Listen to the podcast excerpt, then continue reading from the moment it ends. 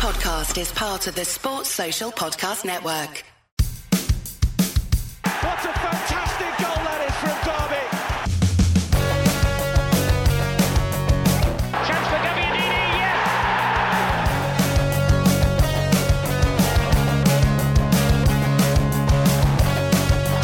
Here's Commons. Derby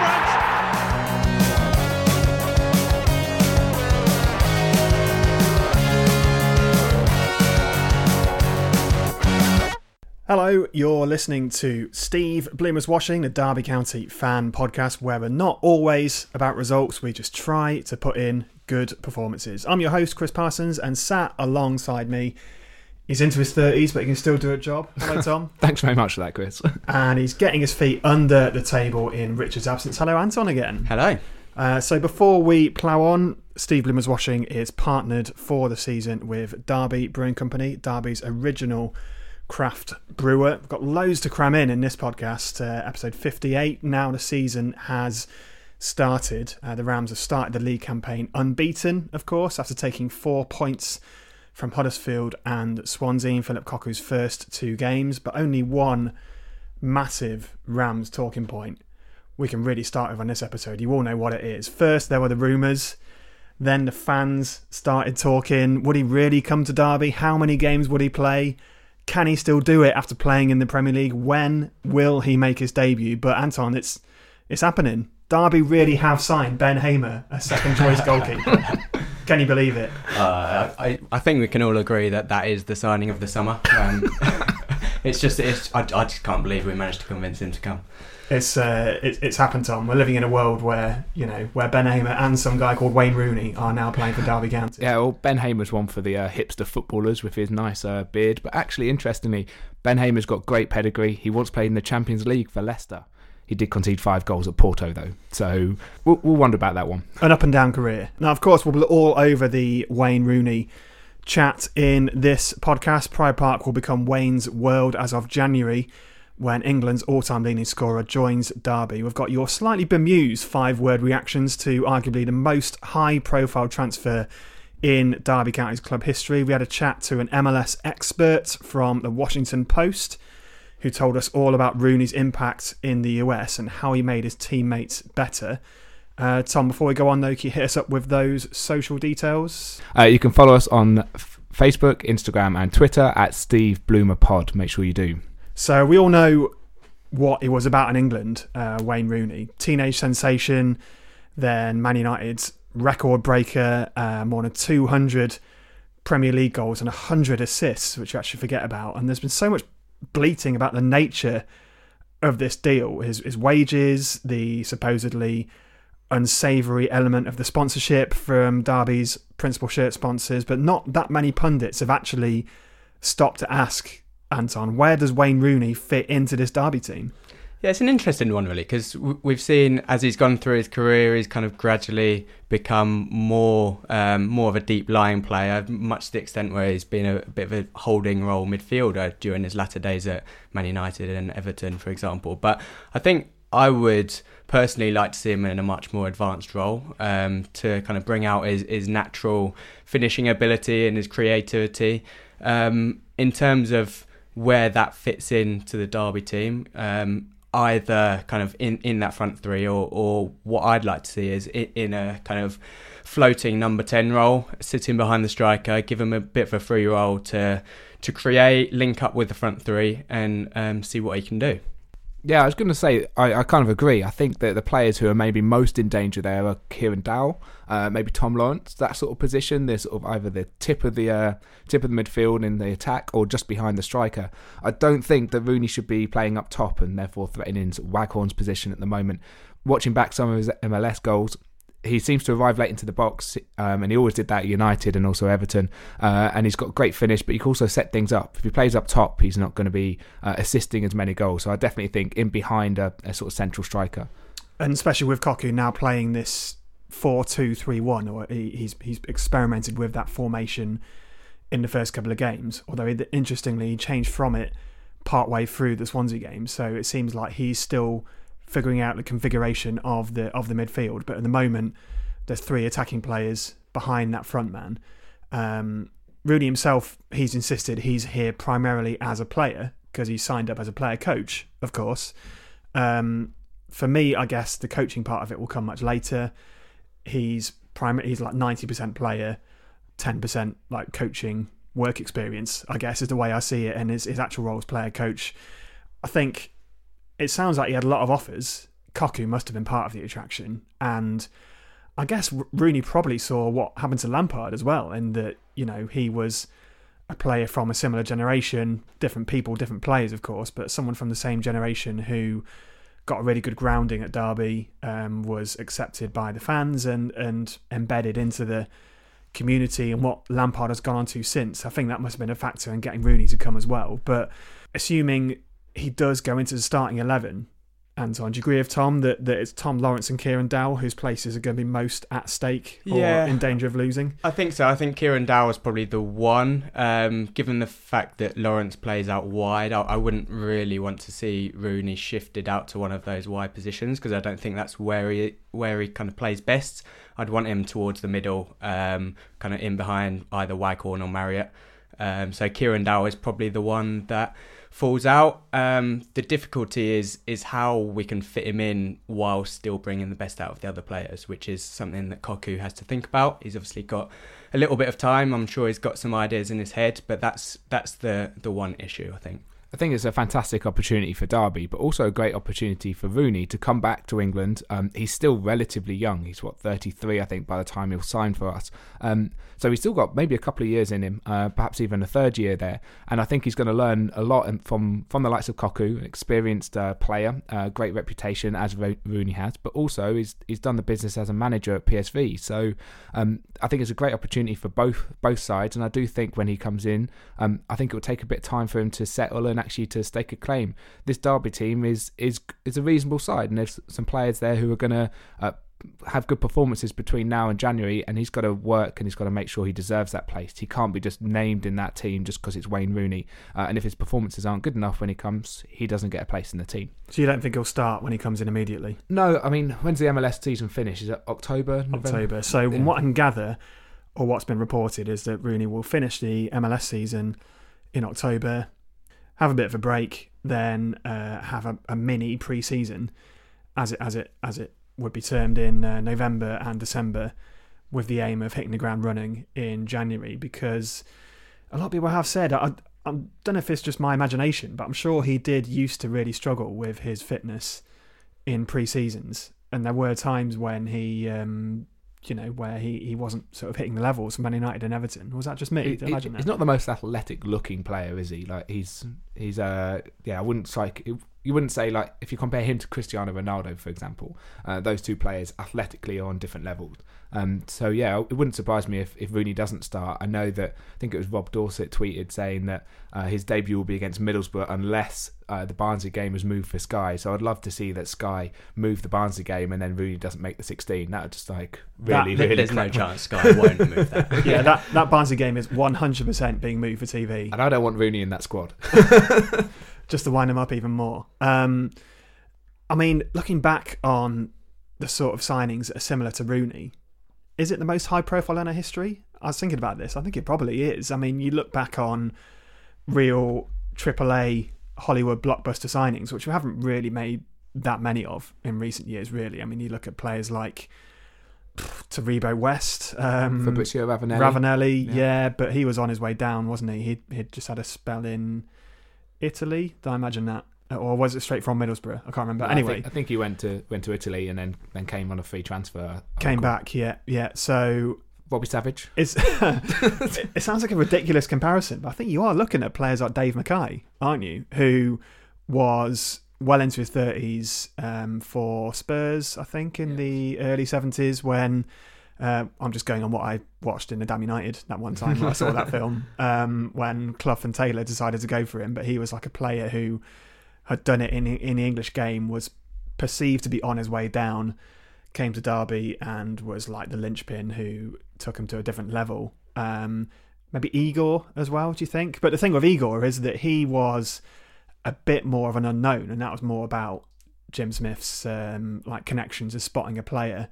I think he had played at Euro 90. No, he hadn't played No. Euro 96, had he? Because he played in the promotion season. We signed him in, In I 95, think, November, 96, October yeah. 95.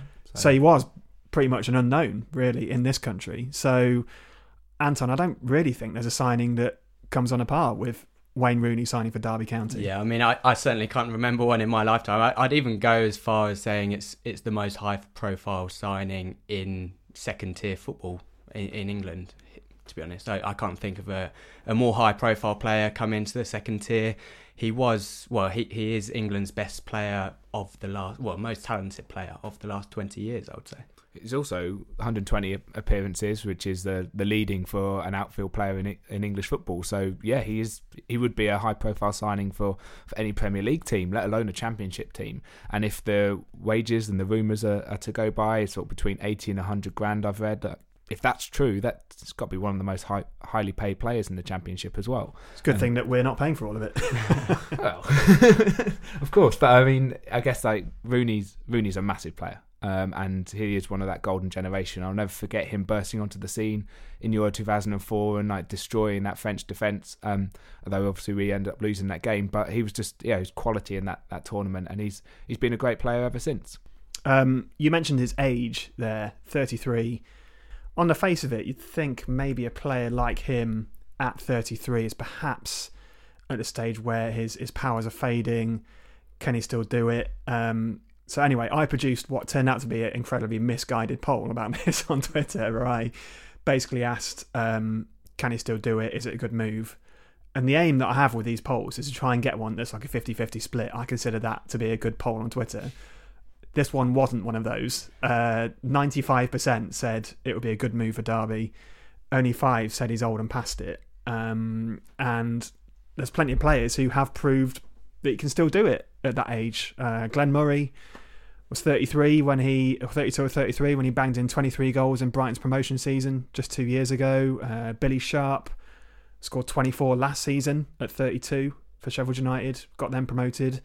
Pablo Hernandez, still one of the best players in the division at 34 at Leeds United. So uh, I guess it all really depends on how often Rooney is used and where he's played in the team.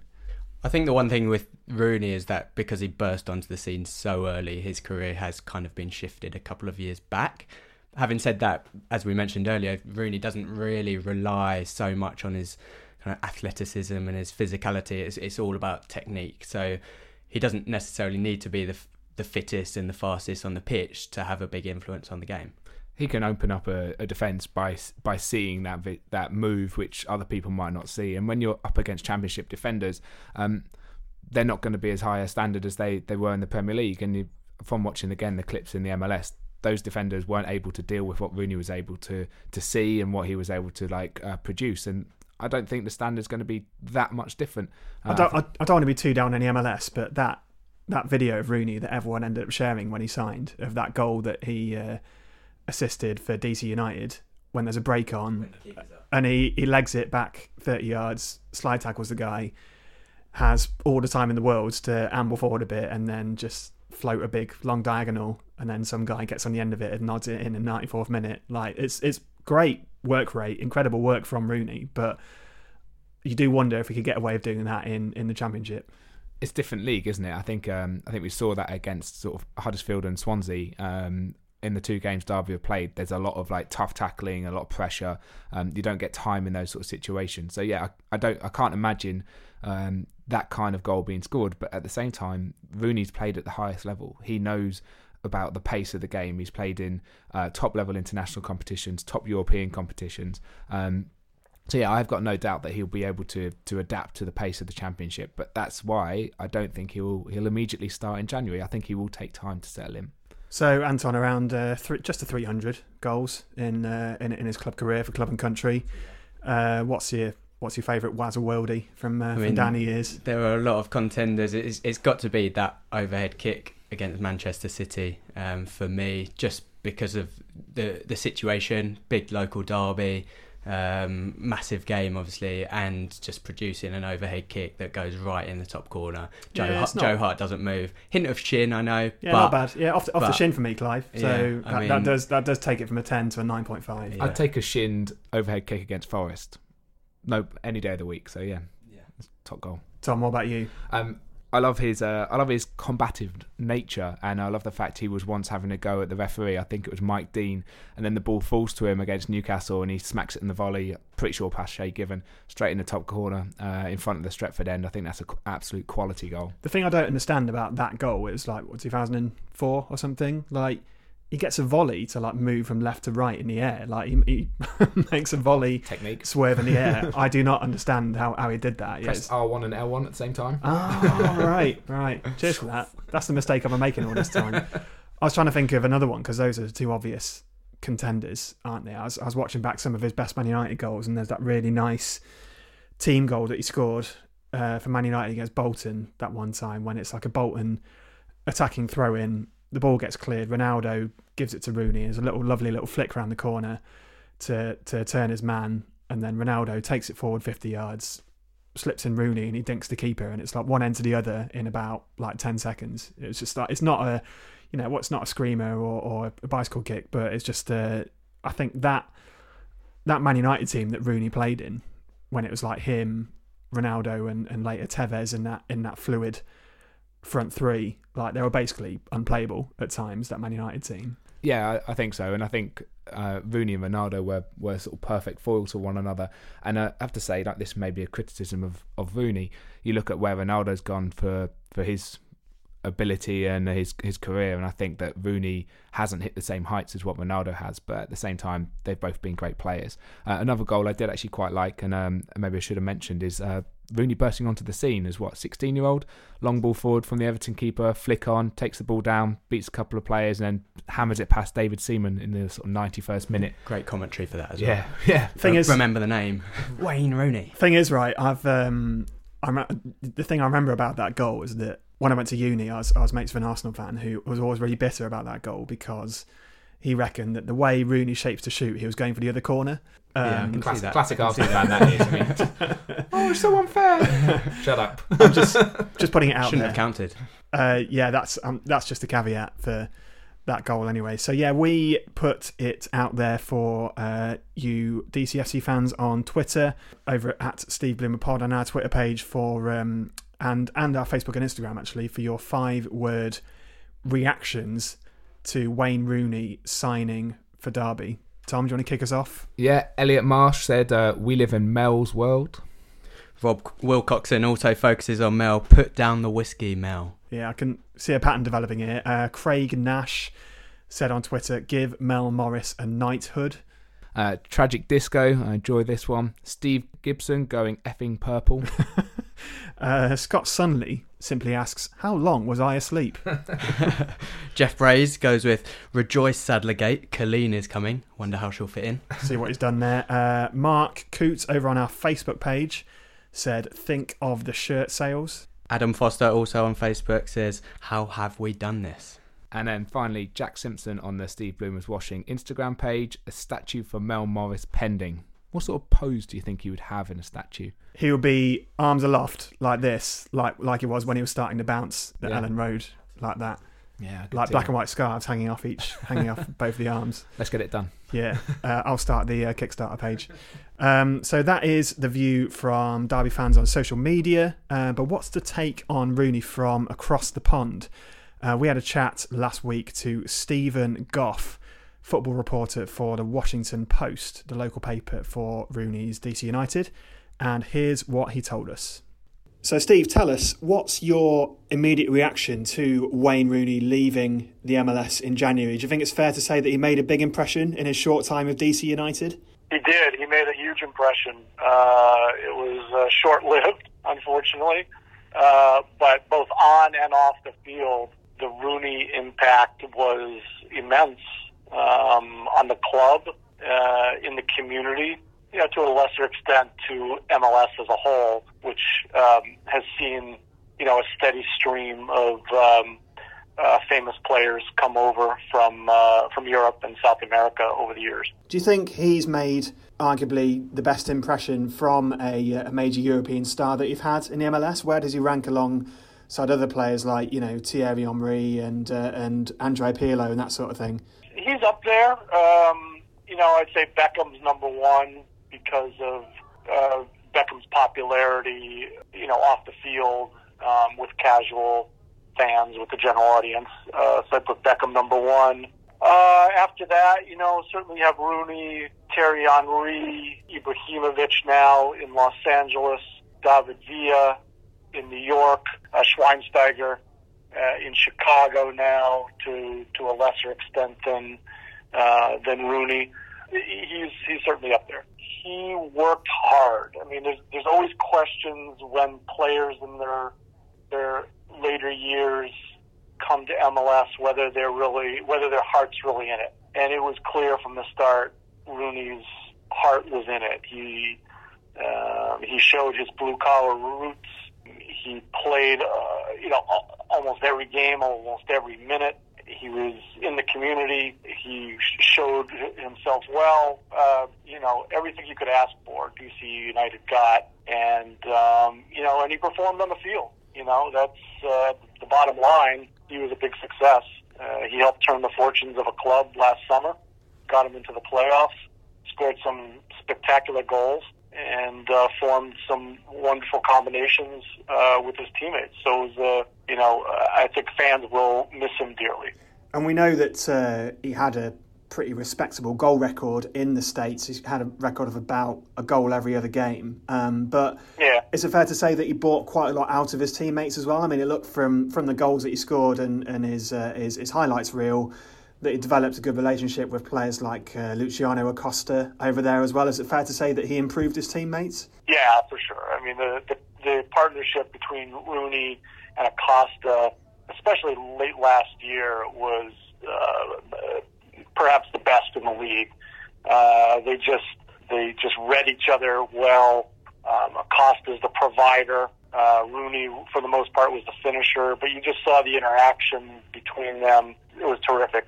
Not not as much this year between those two. Acosta has not had a great year. But you know what? Last winter, um, Acosta was drawing interest from PSG, and you know that would not have happened had Rooney not arrived and and uh, boosted Acosta's profile. When he was playing in the MLS, it sounded like he was playing basically in a front two or just behind the striker, whereas in his later years in England, he was playing a bit deeper in more of a midfield role. Um, given his age and where he is in his career, where do you see him fitting in in the team at Derby? Where do you think would be his best position right now? That's a good question. I mean, actually, mostly for DC, Rooney was up top on his own. They would play a four-one-four-one or a four-two-three-one, and he he was usually up top. Um, and uh, you know he would often drop back to uh, collect the ball to initiate the attack. But he was a he was an out and out striker here. Moving forward for Derby, um, I don't know. You know, it depends what what the club needs. He's certainly capable of playing different positions. Um, at the All Star game last week, he uh, the MLS select squad played against Atletico Madrid, and um, you know Ibrahimovic was the striker, and Rooney was kind of given free reign to roam through midfield and do as he pleased and create, and, he was terrific.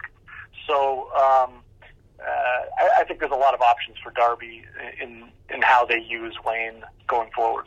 And how about his fitness levels? Because he did sometimes struggle in, in, in off season in England with his fitness, but it looked like he's kept himself in really good shape in the states. Do you think he's still? Uh, do you think the no one's questioning that the, the touch and the awareness and the vision are still there, but sure. but can his can his body still do it in the in English football? Do you think? I think so. Um, you know, it's hard to compare leagues, the demands of leagues. I mean, MLS is a very physical league. Uh, in some ways, the technical ability is very good, but still, the, the physical demands are hard. And you're not just on the field, but you're talking about the immense travel teams have to do.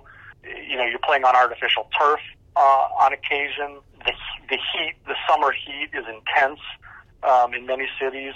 So all of these factors affect, you know, your, your physical condition. And, and he's, he's made out pretty well. I mean, until a few weeks ago when he skipped a game in Atlanta, he's played every game. I mean, he sat out one for a red card, and there was a game or two where they used him in, you know, as a reserve. But uh, his endurance has been has been impressive. He never wants to come out of game, never.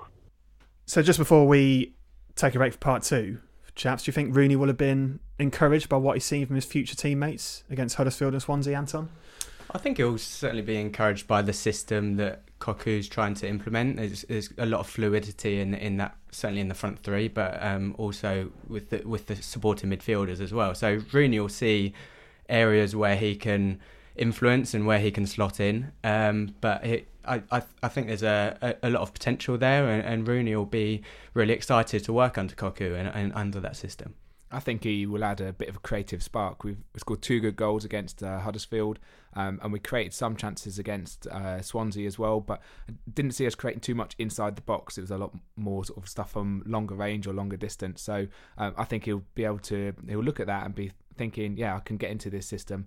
And also, I think he'll be uh, excited to be the penalty taker for Derby come January, uh, following Waghorn's miss on that position is probably opening up, isn't it? Uh, that's some easy yeah. championship goals for him. And as I pointed out on Twitter, it's lovely to see that we've headed off the February slump by signing someone, making a January signing in August. It's just just sound forward planning, really, isn't it? Clever. That's why we're getting a statue for Mel. You love to see it. Um, more on Huddersfield and Swansea in a minute. While you're here, you can subscribe to Steve Bloomer's Watching. Just hit subscribe on uh, iTunes slash Apple Podcast, whatever it's called these days, if you're on an Apple device, or you can hit follow on SoundCloud and Spotify. Hi, I'm Dean Sturridge. Hi, I'm Paul Peschisolido. Hi, I'm Curtis Davies, and you're listening to Steve Bloomer's Watching. Tom, do you like beer?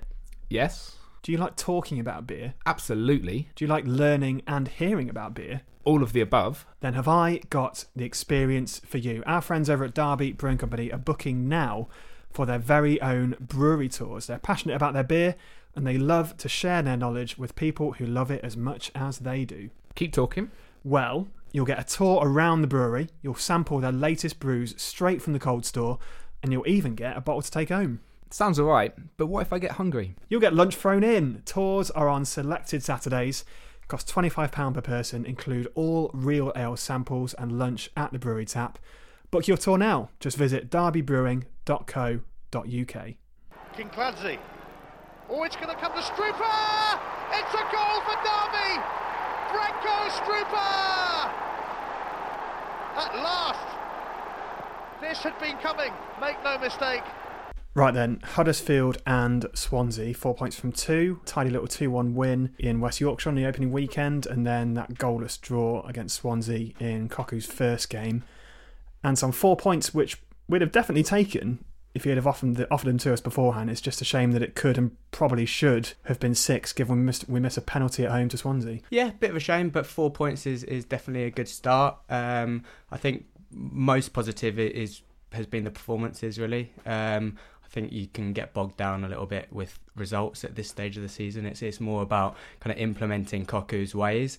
We've been very fluid going forward um, in parts, not not throughout the whole game, but it is very early days, and we've been very solid defensively. So definite positive signs, and four points is definitely a good return from those first two games. Tom Lawrence loves an opening day of the season. Uh, after that goal against Reading last year, um, then the two goals on Monday night against Huddersfield, fantastic. And that, that second goal for Derby, um, it's going to peach, wouldn't it? It's going to be up there in the goal of the season contenders. It's a great move. It starts off when the ball, I think, goes into Waghorn, then out to Lawrence, out to the left to Malone, the flick from Joseph Soon. Lawrence beats the man. Bogle does a nice little Cruyff turn, puts it inside, and the, the drag back and finish from Lawrence.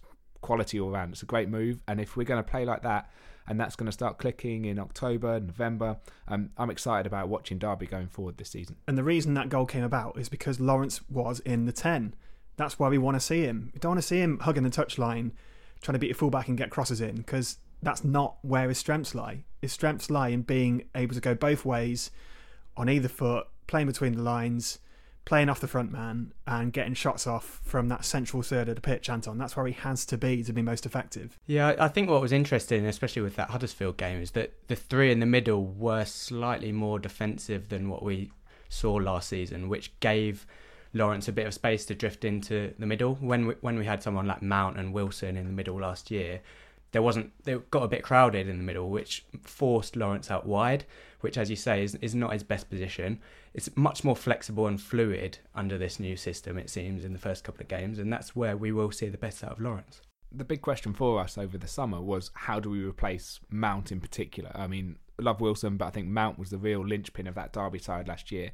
Um, and do we already have that player in Lawrence? I mean, okay, then they're on different levels, and Mount's going to I hope, go on to play for England and have a great career. Um, but Lawrence is a really talented player. He scores a lot of goals from the middle and he can be creative. Um, so were we actually missing a, a, genuine left winger? And is that perhaps a mistake that we've we've made in that window where we haven't signed a winger and we've signed someone like Kieran Dowell who looks a talent, tidy player, a bit wasteful at the moment with set pieces, but I'm sure that'll come. Um, should we have signed a winger, a genuine winger? Well, the, wing, the, the answer is Paterson, isn't it? Who is a wide man. He's a tricky wide man. Um, more of a right winger than a left winger. Is that fair to say? I think he, he cuts in from, from the left. He, he reminds me a bit of Johnny Russell, which is, not necessarily a bad thing if he can be uh, even on the same level as Johnny Russell. He used to love his energy and his combative nature. Um, but yeah, I, I, think when I mean have we missed out on signing someone? I mean, could we have gone in for someone more permanently? Because I think that's the the area of the team we could have strengthened. I think we definitely tried to. It sounds like what you don't know for sure. You can only go on what on on the reports you read, but I'm certain we would have tried. I don't think Paterson was first choice.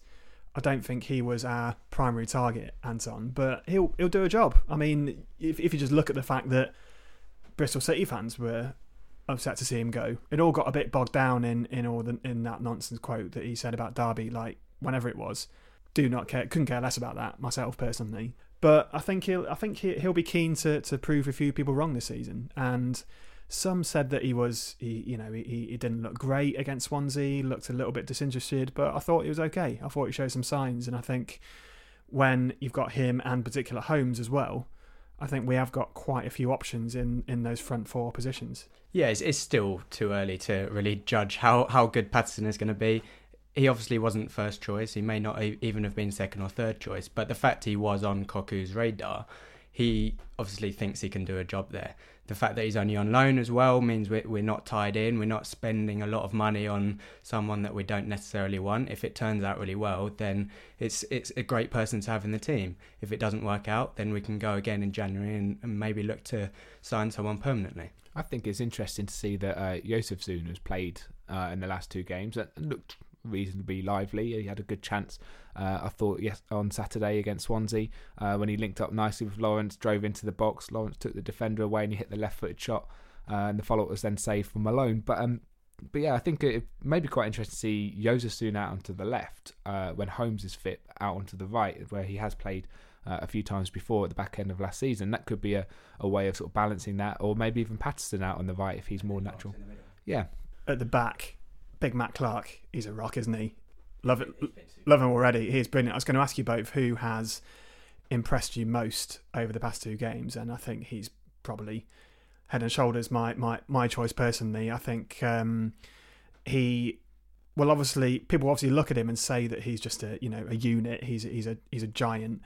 who'll head everything and kick everything, and he, won literally every single header against against Huddersfield. He, he he won every aerial duel he was in. But he can play a bit as well, can't he? Like you know, he's got a good left left leg on him. He, he popped up as like a overlapping centre back at one point against Huddersfield to to pop a little cross in. Um, I think we've got a really good player there, and uh, you, you, do wonder almost if we could have gone in for him. You said this yourself, Tom. If we could have gone in for him permanently before he uh, signed for Brighton. And I'll give you the credit here. You flagged him up last season, didn't you? Yeah, I've I've got a friend who's a, a big Pompey fan at work, and he um he's been going on about Matt Clarke for past two or three seasons. I'm pretty sure he captained them last year, uh, and you can see he's a he's a leader. Uh, he looks older than his 22, bless him. But um, been through some rough times. yeah, but um, that's what living in Portsmouth does for you. Sorry if you live there. um, but all yeah, that, all that coastal sea air eroding his hairline. Definitely. Um, but yeah, he's he's an absolute beast. He wins the ball. He's um, he's dominant and he's strong. I think I don't think he's lost an aerial duel so far this season. Yes, it's been two games, but he's exactly the sort of centre back that you need at the Championship level, um, who gets six a foot in and, and puts you on the front foot. Anton, I'll put this one to you. Is he better than Tomori? that is that is the that's the key question. It, it it's far too early for me to say. Um, I, I didn't watch enough of him last season at Portsmouth. First two games, he's he's settled in so well. He's exactly the kind of player that we want. He's, he's slightly different to Tomori. Tomori was very quick, very um, kind of athletic, whereas Matt Clarke is very good in the air. Um, yeah, I'll tell and, you right now that Matt Clarke is way better in the air than Tomori. Yeah, without, without a doubt. Tomori was also the fastest defender I've ever seen play for Derby um, across the ground. So it's what attributes you want really, and Clarke's coming from a different place really. Like he's, he's got a more established career behind him. Like he played what almost sixty games for Pompey last season, whereas Tomori had a bit of a loan spell at Hull the season before he joined us. So like Clarke has well and truly hit the ground running, even though they're similar ages. Um, and and I would say arguably the attributes that Clarke has with, with his aerial ability is is more suited to what we need as opposed to what Tomori brought last year. Tomori was obviously fantastic, but we lacked height in the box, certainly from set pieces. We we conceded a lot of goals and, and Clarke definitely looks like he'll bring that to the table and we look from the first two games much more solid, especially from set pieces.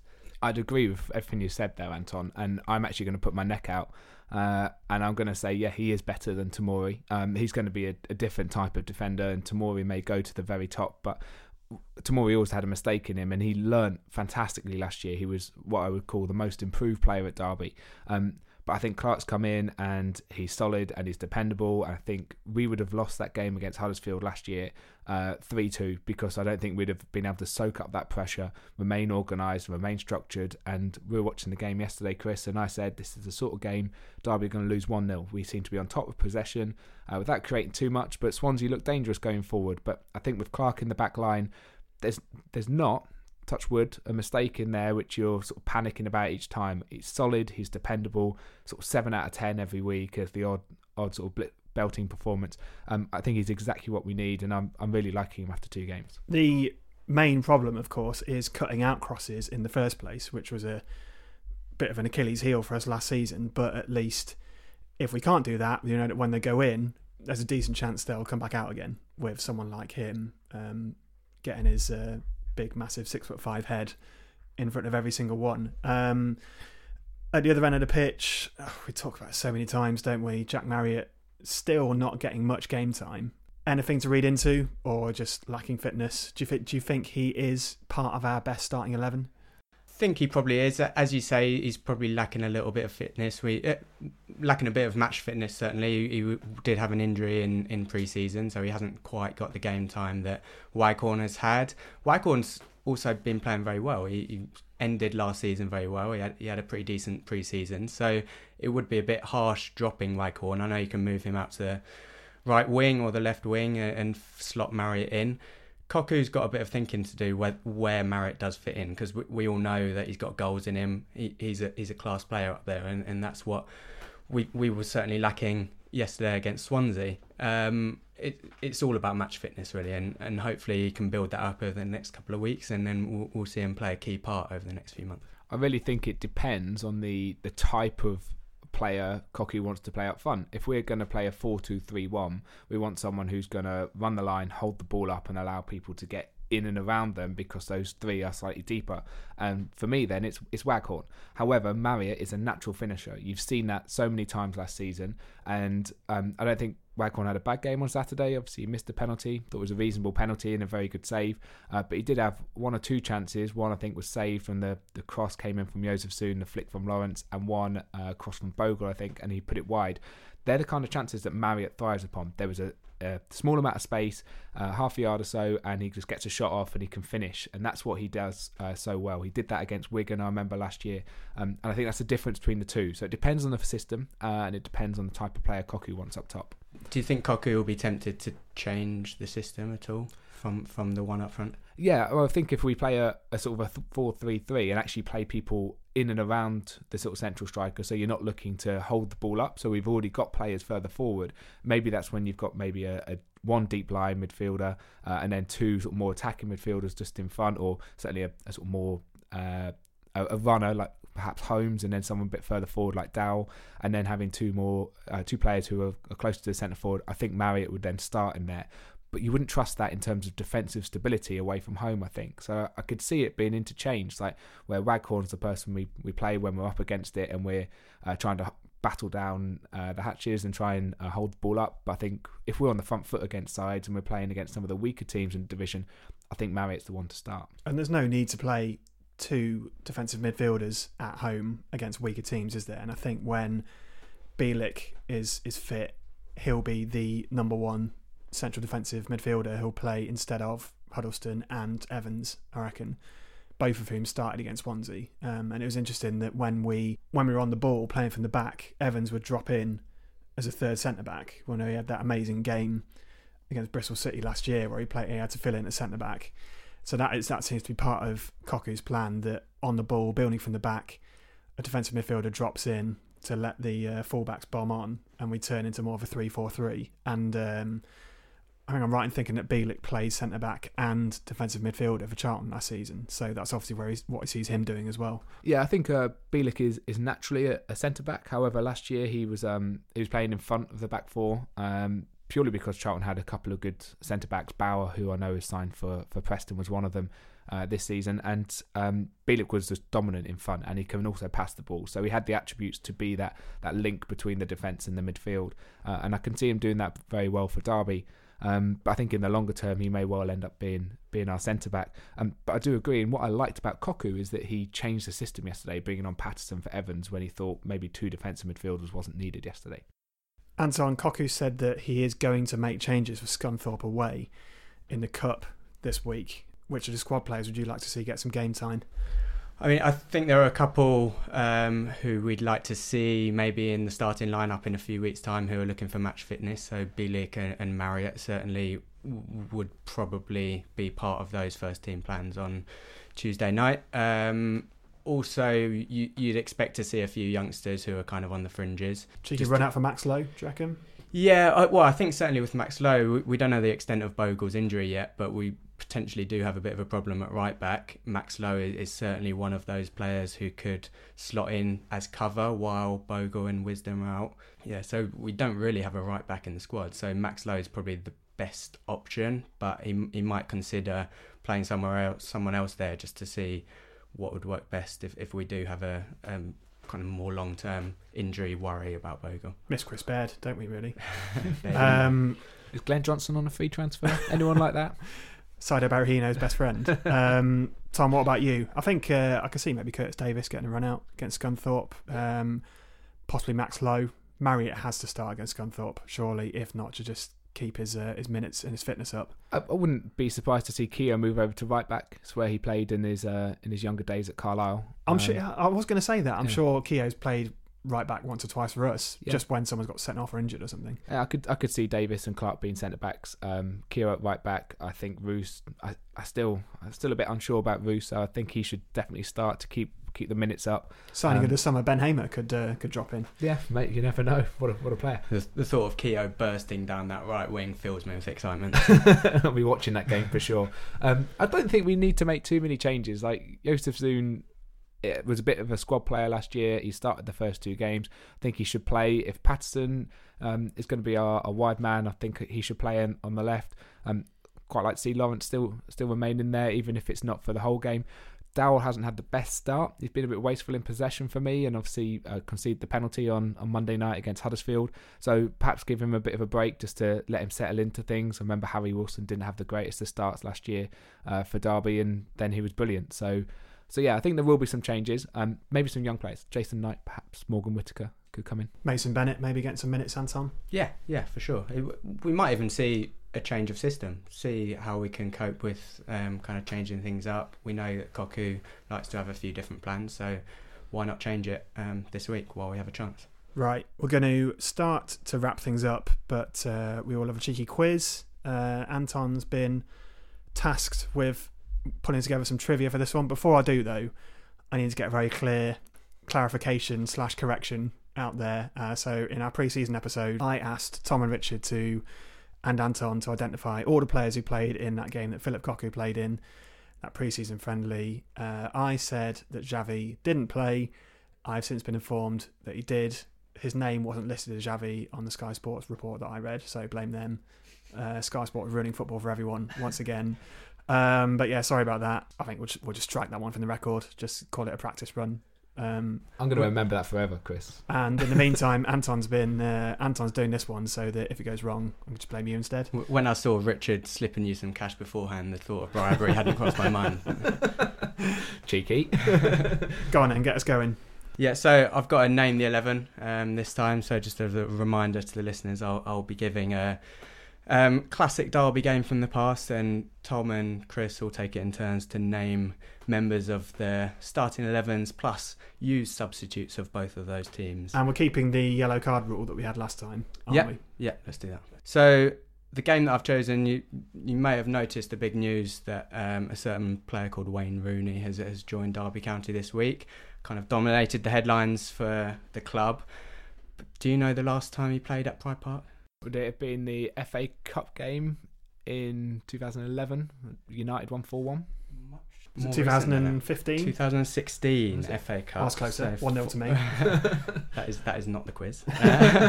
Uh, so 29th of January 2016 FA Cup fourth round. Man United won 3-1 at Pride Park. Wayne Rooney obviously played. You don't get a point for that. But can you name the other teams? Can I go first? Yeah. So, playing for Derby in that game was George Thorne. George Thorne is correct, and he did get the Derby goal. It was a long ball and header, wasn't it? I think uh, Craig Bryson. Craig Bryson was an unused substitute. That's a yellow card for Tom. That's a bit of a harsh one, though. Yeah, that is harsh. Studs up. Hate to see it. it's Um, early in the game, though, surely. the assist for that goal came from Chris Martin. Chris Martin, Derby's number nine. He's in there. Well, I think Richard Keogh's got to have played. Richard Keogh is there. Um, I'm aware that Tom's on a yellow, so I think I could probably take a bit of a gamble. Phil Jones. So you've gone Phil Jones, flown in hard because he wasn't there, and that's a yellow card. Just wondering who. I think Johnny Russell must have played. You've gone for Johnny Russell. He came off the bench. Whoa. Got lucky there. It looked like a foul, but the ref said play on. Yeah, so So we're both walking Yeah. a disciplinary tightrope. Um, right. Let's have a think about this. there were quite a lot of obvious ones, but a few stumbling blocks as well. Um, Jason Shackell. Jason Shackell is a good shout. He was centre back pairing with Keogh. Get I was in. trying to work out who would have been the other centre back with uh, Keogh. Shackell's a great one. Um, it's got to be Will Hughes. You've gone for Will Hughes. It's not right. It's a red card for Tom. Chris takes the win. Blimey. Was Hughes even on the bench? Hughes wasn't on the bench, so I don't know whether he was injured at that. I can run through the teams for you. First with Derby. So we had Carson in goal, Cyrus Christie at right back, Keogh Shackell, as you said, the centre back pairing, Stephen Warnock at left back. George Thorne was the um, holding midfielder. Then in front of him we had Tom Ince, Jacob Butterfield, Bradley Johnson, Nick Blackman, wow. and then Chris Martin up top. The substitutes for Derby who came on were Hendrick, Russell, and Camara. Definitely would have got wouldn't have got big Abdoul Camara. I think I had, I had Jeff as a Jeff as a backup. I think I probably would have gone for him.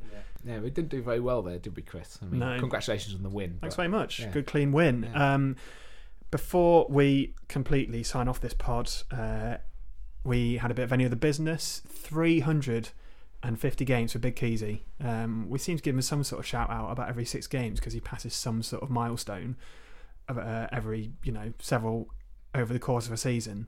Terrific achievement, Tom. Yeah, um, I actually put the question out this morning, or put put my thought out this morning that um, is he now a Derby County club legend? In fact, he's played 350 games. We've given him some stick. He's come back from those mistakes. I I've never been his biggest fan, but the respect I've got for him as a, a leader uh, of this, this Derby County team and playing 350 games, it's 20th in the all-time rankings. It's just does just does his thing again and again and again, doesn't he? Gets picked by managers again and again, again and again and again. Gets picked as captain again and again. They can't all be wrong, Anton. Yeah, I mean that's the thing really. We've had gone through so many managers, but they all think exactly the same thing. He's been a ma- magnificent servant for the club. We all know he's got the odd error in him, but he's been absolutely fantastic. um, if he, if he didn't have the odd error in him, he wouldn't be playing in the championship still, would he? yeah, I mean, and I mean he's he's always amongst the conversations for Player of the Year as well. Uh, currently twentieth in all-time appearances for Derby. I mean, if he plays every game this season, he could overtake the likes of Colin Todd and Archie Gemmill if he plays 50 plus games for Derby in 2019-20. But still got a bit of a way to go to catch uh, Kevin Hector on 581 Derby County appearances. Uh, well, that's it for us for episode 58. We'll be back in about 10 days' time for uh, after the Scunthorpe, Stoke, and Bristol City games. If you enjoyed the podcast and you're listening on an Apple device, we'd love it if you gave us a rating on iTunes, gave us a cheeky rating out of five in there. But for now. Anton, thank you. Cheers, Chris. Tom, always a pleasure. All the best. And thanks for listening. Till next time.